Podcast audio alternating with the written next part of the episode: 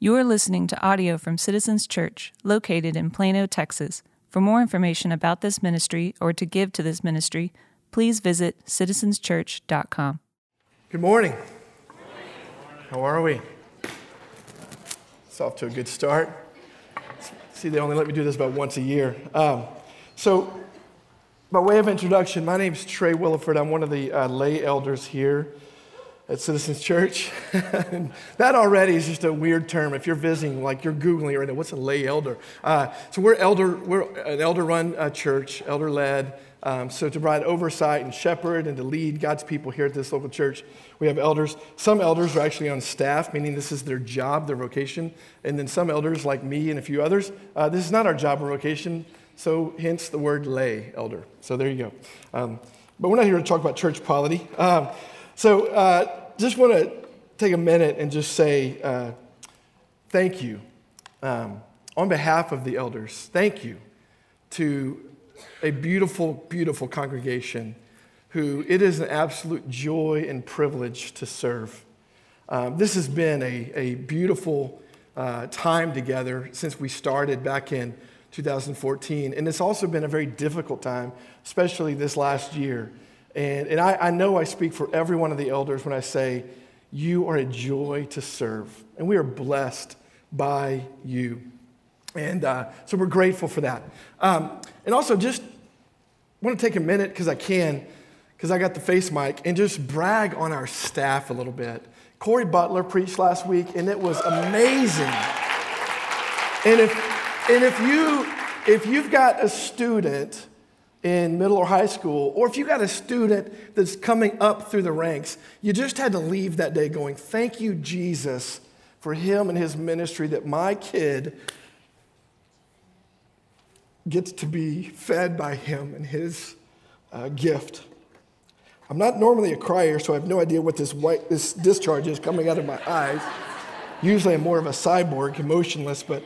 Um, And we just got a great staff. It's, it's not just the ones that are seen, but it's the ones that are behind the scenes. And, and man, can we just say real quick, uh, a big, from our congregation to our staff, a big hearty thank you for, for loving and serving and giving.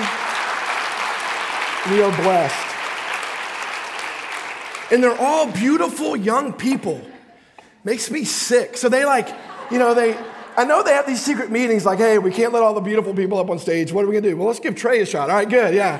So here's the, the old bald guy with a good personality. Um, so that's me. Uh, but Jamin is out. He's our lead pastor of teaching. He's out uh, resting, which, you know, we let him do that from time to time. But he's a fantastic preacher. Um, so he'll be back next week. We'll start Advent, and then we'll get into uh, the new year.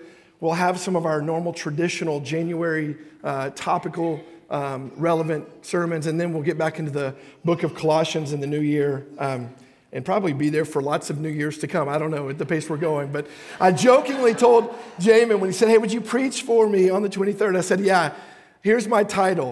Everything you really need to know about Colossians in thirty-five minutes or less. That's, would that kind of be a little bit of a jab just to throw that out there? So um, I want to start with a poem, uh, just because that's not weird. Um, so This is a poem that, that I came across as I was studying this week. It's called The Anvil of God's Word. Um, I don't know if you know what an anvil is, but it's this, this giant steel, strong thing that back in the day gold, uh, blacksmiths used to use um, whenever they were hammering uh, and, and chiseling and making really cool things with their hands. The anvil of God's Word. Last eve I paused beside the blacksmith's door and heard the anvil ring the vesper chime. Then looking in, I saw upon the floor old hammers worn with beating years of time. How many anvils have you had, said I, to wear and batter all these hammers so? Just one, said he, and then with twinkling eye, the anvil wears the hammers out, you know. And so I thought, the anvil of God's word, for ages skeptic blows have beat upon. Yet, though the noise of falling blows was heard, the anvil is unharmed, the hammer's gone. So if, if, yeah, you can clap. I didn't write it, but John Clifford did, I think. So you can clap for John uh, posthumously and in his honor. Um, Don't be afraid to clap here, man. I, I'll, I'll take all the claps you, you got. So the prophet Isaiah said in Isaiah forty-eight, the grass withers, the flower fades, but the word of our God stands forever. Today, one of the goals is to identify some of these hammers in our life and recognize they are withering grass, they are fading flowers compared to God's word. They, these hammers, can be bold, blatant, brash contradictions to the word of God that you are buying into as some modern fad that promises you fulfillment but leaves you empty. Or it could be even a more dangerous kind of hammer, a subtle, seemingly good thing that are disordered loves and desires that are robbing you of true joy because you're putting your faith in creation rather than the Creator. So today, if I were to sum up the main idea of what I feel like the Lord is impressing upon me to get across today, it's found in this quote by Charles Spurgeon. It's a quote and it's a prayer and it's my prayer for me and for us today. Lord, sanctify us. Oh, that thy spirit might come and saturate every faculty, subdue every passion, and use every power of our nature for obedience to God. Let's pray. Father, in our short time together today, I pray that you would do what only you can do, and that is change hearts, illuminate hearts. I pray that you would just move among your people. And for those that are far from you today, I pray that you would draw them near. From those that don't know you, I pray that you would reveal yourself. And for those that are struggling, I pray that you would just reveal yourself as their comforter and their Prince of Peace and their ever-present help in time of trouble. And God, for those who things are just seemingly really good right now, I pray that you will let them not forget that they are but They're, they're, they're, they have nothing in heaven but from you, God. And so I pray all these things that you would reveal yourself to us in deep and meaningful ways today. In Jesus' name, amen. So our, our scripture today comes from uh, a part of the Bible called the Shema. Uh, the Shema is the centerpiece of the daily morning and evening prayer services that is considered by some of the most, uh, it's the most essential prayers in Judaism. It's an affirmation of God's singularity. The Lord, our God, the Lord is one. And his kingship, its daily recitation, has for centuries been regarded by traditionally observant Jews as a biblical commandment. The first verse of the Shema, found in Deuteronomy six four, is among one of the greatest and most well-known in all Jew- Jewish liturgy. Hear, O Israel, the Lord our God, the Lord is one. You shall love the Lord your God with all your heart, with all your soul, and with all your might. So today, from a, from a posture of gratitude, from a place of gratefulness for the Lord our God, um, we're gonna we're gonna talk through a few points in this text today. Uh, First John four nineteen says, we love because he first loved us. So from a posture of gratitude and being mindful that he loved us first, my prayer for us is that we would be a people that would love God with our whole being, from the inside out. That we would love him with our whole heart. And that speaks to the intensity of our love, that we would love him with all of our desires, all of our will, all of our emotions. Our attitudes, our perceptions, and our thoughts would be enraptured by love for God. And then we would love him with our soul. And soul speaks to a sincere love, not a flippant or fake or passing love, but a true, deep, sincere love, that we would learn to love God that way because he first loved us. And then might, soul and might are really, they're, they're pretty similar. But might, with all my energy, every faculty, like that quote by Spurgeon said, every possibility, that with my soul and my might, how I talk, how I work, how I use my talents, how I react to difficulties, our entire being would display how we love God. It reminds me of Romans twelve. It says, make your bodies a living sacrifice, for this is your spiritual act of worship. So my, my, my prayer for us as we read this is that we would learn to love God with every part of our being. You know, one of the greatest opportunities, really a gift in life, is to love. It is, if you think about it, it's a gift of God to be able to even understand love. Um, And learning how to love uh, is, is just this journey of a lifetime, right? Uh, there's this seeming biblical, non-ending, non-beginning cycle of godly love that we see in the Bible. And it's kind of like, uh, it's it's when I when I do a wedding, um, I, I do weddings from time to time. Now Nowadays, just for cousins uh, and family members, it seems like. But uh, back in the day, I used to do a lot of weddings. And I always would hold up the wedding ring and say, you know, this, this ring is symbolic about what the vows you guys are taking today. It's not ending, right? It's These vows don't have an end. Your love for each other is an unending vow towards each other. And that's kind of how I see the biblical commandments of love. First, if we love God, it says in John fourteen, we keep his commandments. Well, one of his great commandments is that, right here in this verse, that we would love God with our whole heart, our whole mind, our whole soul, our whole mind. And then Jesus connected the Shema verse with the verse in Leviticus that says also, love your neighbor as yourself. So the command to love God and then to love others is this non-ending cycle. And then um, J- Jesus says, by this, all men will know that you're my disciples, that you have what? Love for one another, right? So there's the, the theme of love is strong throughout the Bible. And then we read in First Corinthians thirteen that without it, nothing really matters, right? No matter what you do in this lifetime, without love, nothing really matters. So my prayer is that we would we would stand firm on the anvil of God's word, and that we would make loving God one of our core convictions that we never stray from, and we never graduate from, and we never leave that place, because it is timeless and it will be around forever. It says, faith, hope, and love abound forever. Now the greatest of these is love. There's a great quote by Dallas Willard. It says, the aim of God in history is the creation of an all-inclusive community of loving persons, with God himself at the very heart of this community as its prime sustainer and most glorious inhabitant.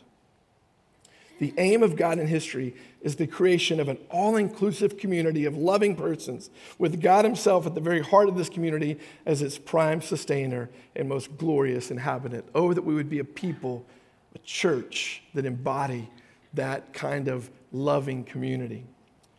So we look at verses six uh, through nine. These words that I command you today shall be on your heart.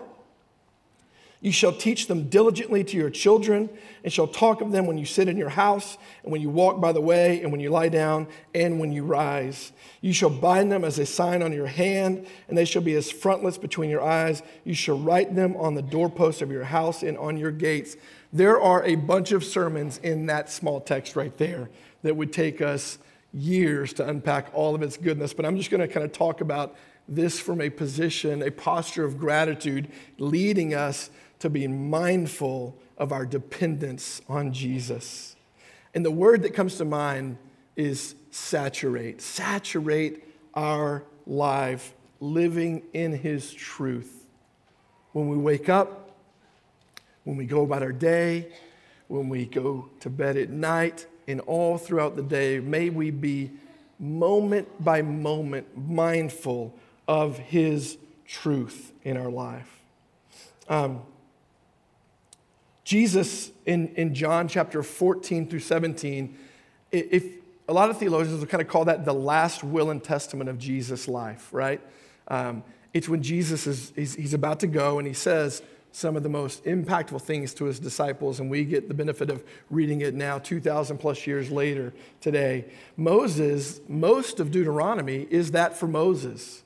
So Moses is really, you know, the story. He's He's about to die. He's not going to see the promised land, right? So God takes him up and he shows it to him and says, because of this sin in your life, you're not going to see it. So he's just unpacking truth straight from God right to his people. So when we look at Moses and we look at a, a type of Moses, Jesus, uh, or, or, or Moses is a type of Jesus, kind of both and, uh, I look at John fifteen, verse four, and I think about this scripture. When I read this, verses six through nine in Deuteronomy, abide in me, Jesus says, and I in you. As the branch cannot bear fruit by itself unless it abides in the vine, neither can you. Unless you abide in me, I am the vine, you are the branches. Whoever abides in me and I in him, he it is that bears much fruit, for apart from me, you can do nothing. Jesus guarantees that if we don't abide in him, we can do nothing. And then he also guarantees that if we do abide in him, that we can bear much fruit. So this, uh, sorry, this is cheesy. I know, I get it. But um, so we were doing Christmas lights yesterday uh, because that's a great way to prepare your heart for sermons. Um, me and my soulmate just out there, just cheerfully doing Christmas lights. just, just, you can imagine, right? The scene, sipping on hot cocoa and just perfect, right? Just beautiful. Um, I finally said, I'm done. I'm done. I got to preach tomorrow. And right now, I, I just question my salvation. So I got to go inside and I got to. Um, but but while, no, we really didn't fight with each other. Uh, we're past that. Um, it's just, it's really her and I fighting against this thing called electricity, right? I mean, I'm like Clark Griswold at, at his best out there, plugging things in, and then it goes on for a few minutes just to tease you, then it just trips the breaker, the plug's hot. So if you're a fireman in here or a fire chief, don't come to my house, uh, please. Or maybe you should. Maybe you're going to keep us safe. I don't know. So I just told my wife, I think this is God's sign, God's way of saying, just don't do that. It's all superficial, right? No, don't do it. So just pack it up. So I, but while I was doing Christmas lights, I ran across this branch, and I was like, ooh, that is perfect. It just... It's a perfect example of what it looks like when a branch doesn't abide in the vine, right? So I was like, man, I got to show that. Because here's the truth. Um, there's no agricultural genius in the world that's going to make this thing bear fruit on this stage today, right? And if it did, at best, it would be fake. It would be pretentious. It would be pretend. You might could tape an apple to it, right? Maybe one of those fuzzy apples that your great-grandma had in that bowl on her coffee table. It's just me? No? Weird. Fuzzy, fuzzy grapes and, yeah. So that at best, that's the fruit that this branch is going to bear. And you know what? Honestly, guys, so much of the time, this, this looks like me. If I'm not abiding in Christ, man, I got fake fruit. At best, I'm pretending to be something that I'm not. At best, I'm I'm I'm I'm pretending that I'm bearing fruit, but it's not real. And I'm just doing that church thing where I just kind of can go through the motions and pretend. So I pray that we would see this scripture about when you lie down and when you rise, and binding them on your hand, and placing them on the frontlets of your eyes, and writing them on the doorpost of your house and on the gates, that we would take our cue from that and our command from that and abide in Christ. Some ways, and this is not a how-to sermon, but just some practical ways that we can foster a lifestyle of abiding is to get back into the, the, the spiritual disciplines in our life, right? That we would not, that we would not be too busy to prioritize disciplines. And there's, I'm just going to list a few disciplines, and then I want to encourage you to pursue this on your own this week. In the hecticness of Thanksgiving travel and future Christmas travel and the season that we're in, pursue the things that stir your affections for Jesus and feed them. Feed them well.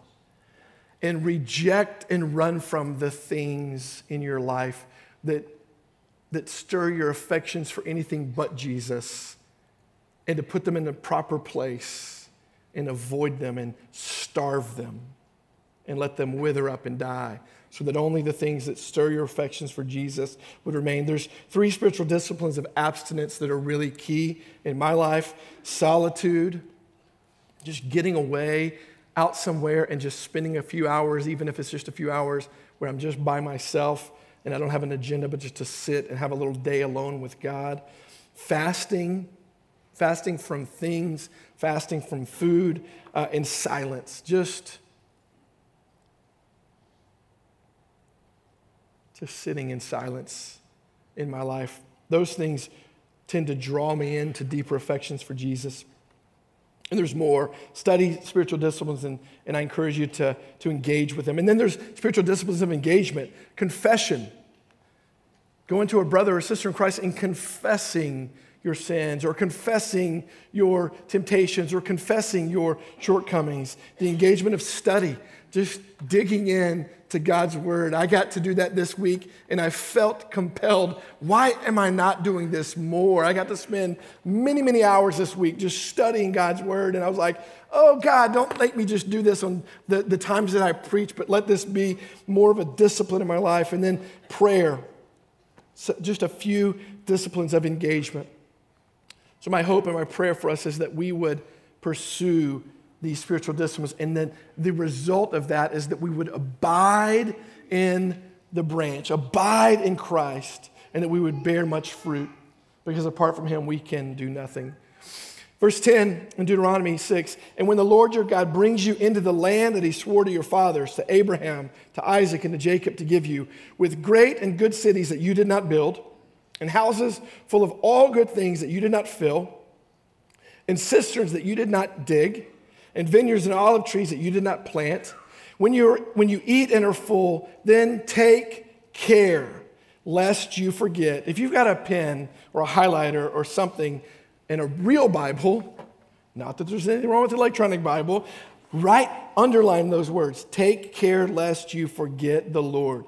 Take care lest you forget the Lord, who brought you out of the land of Egypt, out of the house of slavery. So from a posture of gratitude and mindful of his grace and mercy, there are things in our lives that we just flat out don't deserve, but we get anyway, right?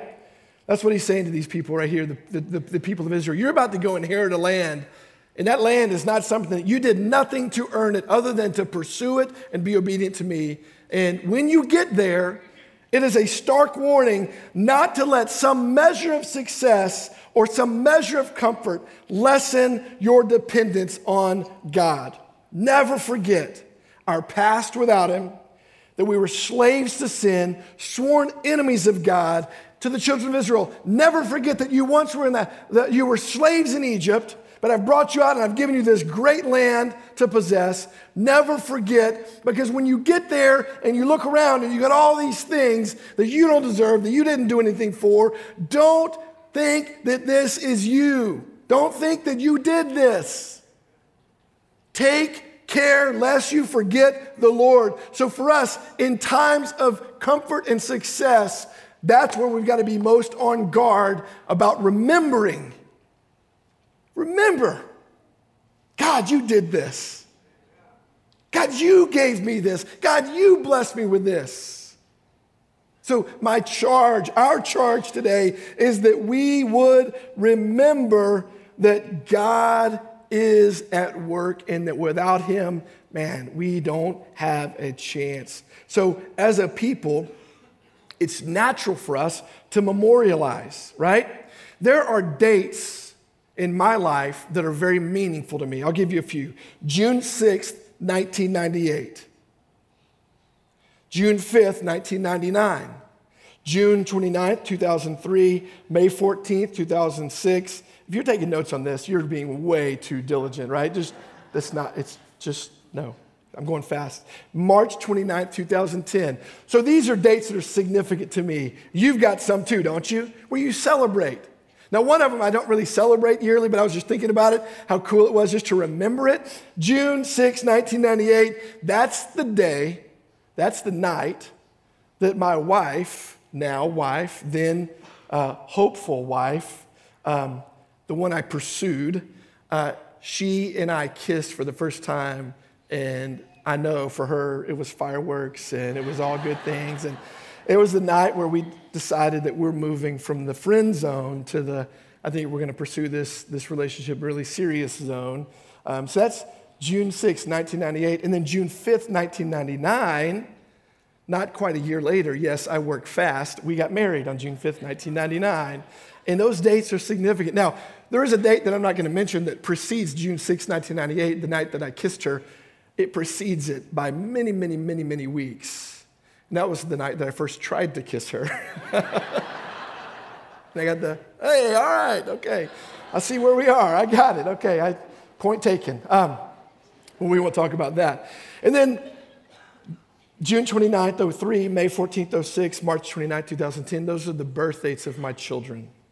Days that if I just pause, if I just stop and think back, I'm like, man, that was a good day. That was an awesome day. And I can stop and just think where I was in that moment. My favorite is when my daughter was born, not because she's my favorite, but she is, but she's, I'm not going to say that. Uh, she's my favorite daughter. How's that? Because I got two sons and a daughter.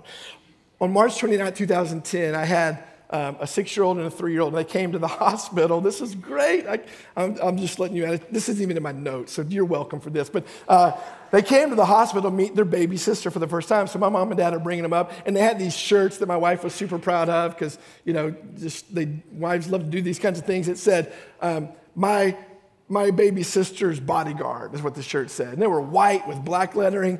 And, you know, mom and dad are coming up to see and bring the ba- the boys up to meet their sister. And when my three-year-old walks in, um, he had a bloody nose and blood was all over his shirt. And it said, I'm my sister's bodyguard. I was like, that's awesome. That is so perfect. Yes. Come to find out that on the way to the hospital, they got in a fight in the back seat. And uh, three-year-old, six-year-old, tough, tough kind of scenario. So he comes in with a bloody nose. And I just, but you think back on these days with special fondness, don't we? So we are called, we are a people that just love to, to commemorate things. So there's dates that are important to us. July fourth as a nation is an important date for us. December twenty-fifth, it's an important date for believers. February fourteenth, that crazy holiday that was made up by the chocolate industry and the greeting card industry. Whenever, I don't know, but they made it up. And February fourteenth is a special day, I guess. I don't, you got to do something there. Holy Week, right? Easter. It's a special week. It's a special call to mem- memorialize, right? Every Sunday we gather, we gather to remember. We take communion to remember. So we are a people that need to foster this idea of remembering because why? We forget. If we don't, we forget. So the charge to us through this text is to avoid and fight off spiritual amnesia, to think and reflect on the good things of God, give thanks, that's a way to remember, tell somebody. Back in my old school days, that would be called testify. Somebody better testify. Tell somebody about the good things God's done. Write it down. Journal the spiritual milestones in your life. And then the ordinances, taking communion and, and, and watching people being baptized. These are ways that we can fight off spiritual amnesia. For non-believers today, I pray that you would hear the gospel and that the Spirit will open your eyes and awaken your heart to an abundant life that is available to you, and that you could maybe on this day say, this is the day that I can remember my spiritual eyes were opened and I was brought out of the slavery of sin into an abundant life with Jesus. Believers, while we're going through our journey, remember, if you're in a good season or if you're in a really difficult season, remember the sustaining love of a faithful God. So that's a charge to remember. And our last segment of scripture is verses thirteen through fifteen. It is the Lord your God you shall fear, him you shall serve, and by his name you shall swear. You shall not go after other gods, the gods of the peoples who are around you. For the Lord your God in your midst is a jealous God, lest the anger of the Lord your God be kindled against you, and he destroy you from the face of the earth. What a great way to end. You're welcome. Happy Thanksgiving. See ya. I, I, I, Paul, I was going to read a few more verses just because I thought it'd be kinder, but then I thought, nope, that's a great place to end, and I'll tell you why. Um, From a posture of gratitude, the charge today is that we would be m- mindful of his preeminence and his worth, and that we would worship him alone. That we would pursue a life of loving God that would crush the idols in our life, destroy the soul-crushing idols in our life. That God would just do something even today in this season, to destroy idol worship among his beloved. So for the Old Testament, verse fifteen is a, it's a legit warning, right? Because there, if you read the Old Testament, sometimes God would swallow, he would open the earth and swallow people up. And there was wrath and destruction for the new covenant people. I look at this passage and I, I, I think about Matthew seven, verses twenty-one through twenty-three, and I tremble. Jesus says, "Not everyone who says to me, 'Lord, Lord,' will enter the kingdom of heaven, but the one who does the will of my Father who is in heaven. On that day, many will say to me, 'Lord, Lord, did we not prophesy in your name and cast out demons in your name and do mighty works in your name?' And then I will declare to them, 'I never knew you. Depart from me, you workers of lawlessness.'" So in the pursuit of a genuine, loving, authentic relationship with Jesus, may we put idols in their proper place and only worship the one true I am living God. Idolatry is disordered desires. See, the subtle thing about some idols are they're not bad and blatant and oppressively, glaringly just dangerous, right? Some are, but then the ones that seem to be the the hardest to fight are idols that are rooted in good things. Work. It's good to work. It's good to have a strong work ethic, right? But if this, if my desire to work becomes disordered, then all of a sudden I'm chasing the creation and not the creator. Food. It's a good thing to desire good food and good drink, right? But disordered desires around food, and I can go one way or the other, right? I can I can make it an idol and be gluttonous, or I can make it an idol and harm myself. You with me? So sex is the same way. So go on and on and on. Some of these things are rooted in good, right? God ordained for good, but then when these orders, these these these desires become disordered, then idol worship can creep in. So what I thought I would do as I as I wrap up is just to try to draw it home and connect it to where we are today as Citizens Church. Um, and talk about what this passage looks like in light of being citizens. So when I was a youth pastor, I was, in my youth group was a, a, a couple of kids that were amazing. They're not kids anymore. Um, they're adults. So Corey, I relate to that very well. Uh, what you preached on last week, but um, their father was a, uh, he was an ambassador, he was a, a, a, a, he was in the in the Mexican government, he was a, a, a high uh, ranking official in Vicente Fox's administration from like two thousand to I think two thousand six maybe, that sound right? I don't know. So when I was with them one time down in Mexico on a trip, I got to go to Los Pinos, Los Pinos, Spanish people, Spanish-speaking people, Los Pinos. Am I saying it right? It's, it means the pines. It's the Mexican White House. And this isn't one of those weird tours where you got headphones on and, and the guy's like, look to your left and you get to see that. You know, it's not one of those tours. I, it was just me, the group of people I was with, and this ambassador uh, who, who was a dear friend of mine taking us in this intimate tour of the Mexican White House. It was awesome. But you know what? It wasn't as awesome as it would have been had that been my White House, the one in Washington, D C, right?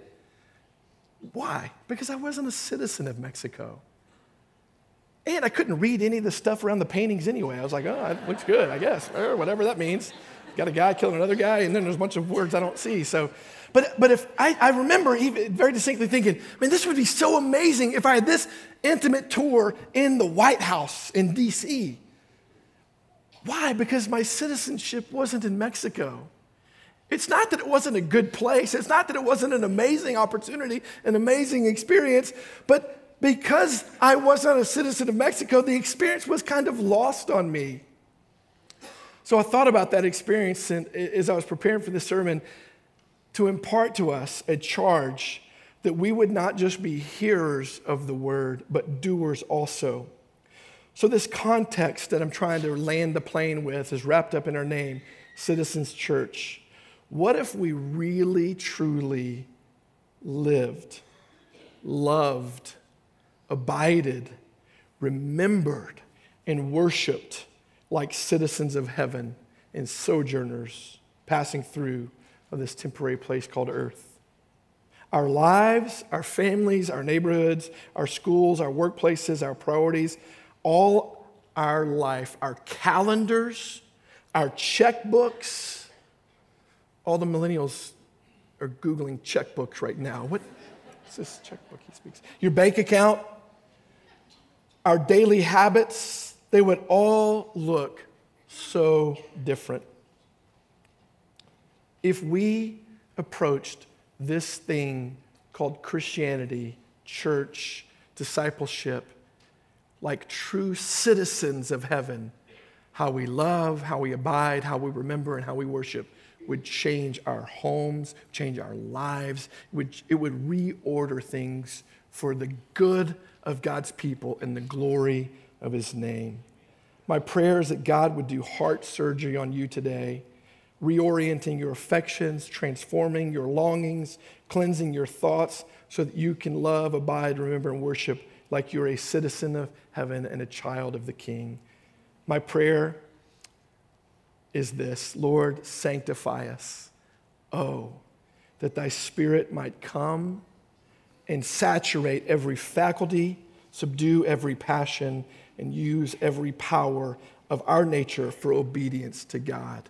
Let's pray. Lord, may that quote be true of our lives. Father, for the person here that is far from you, draw them near. For the person here that is experiencing difficulty, give them peace.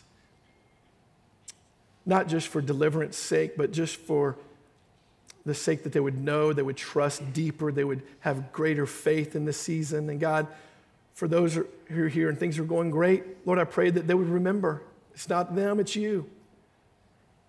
So Lord, meet people where they are as we worship, as we take communion, as we remember the good things you've given us. In Jesus' name, amen.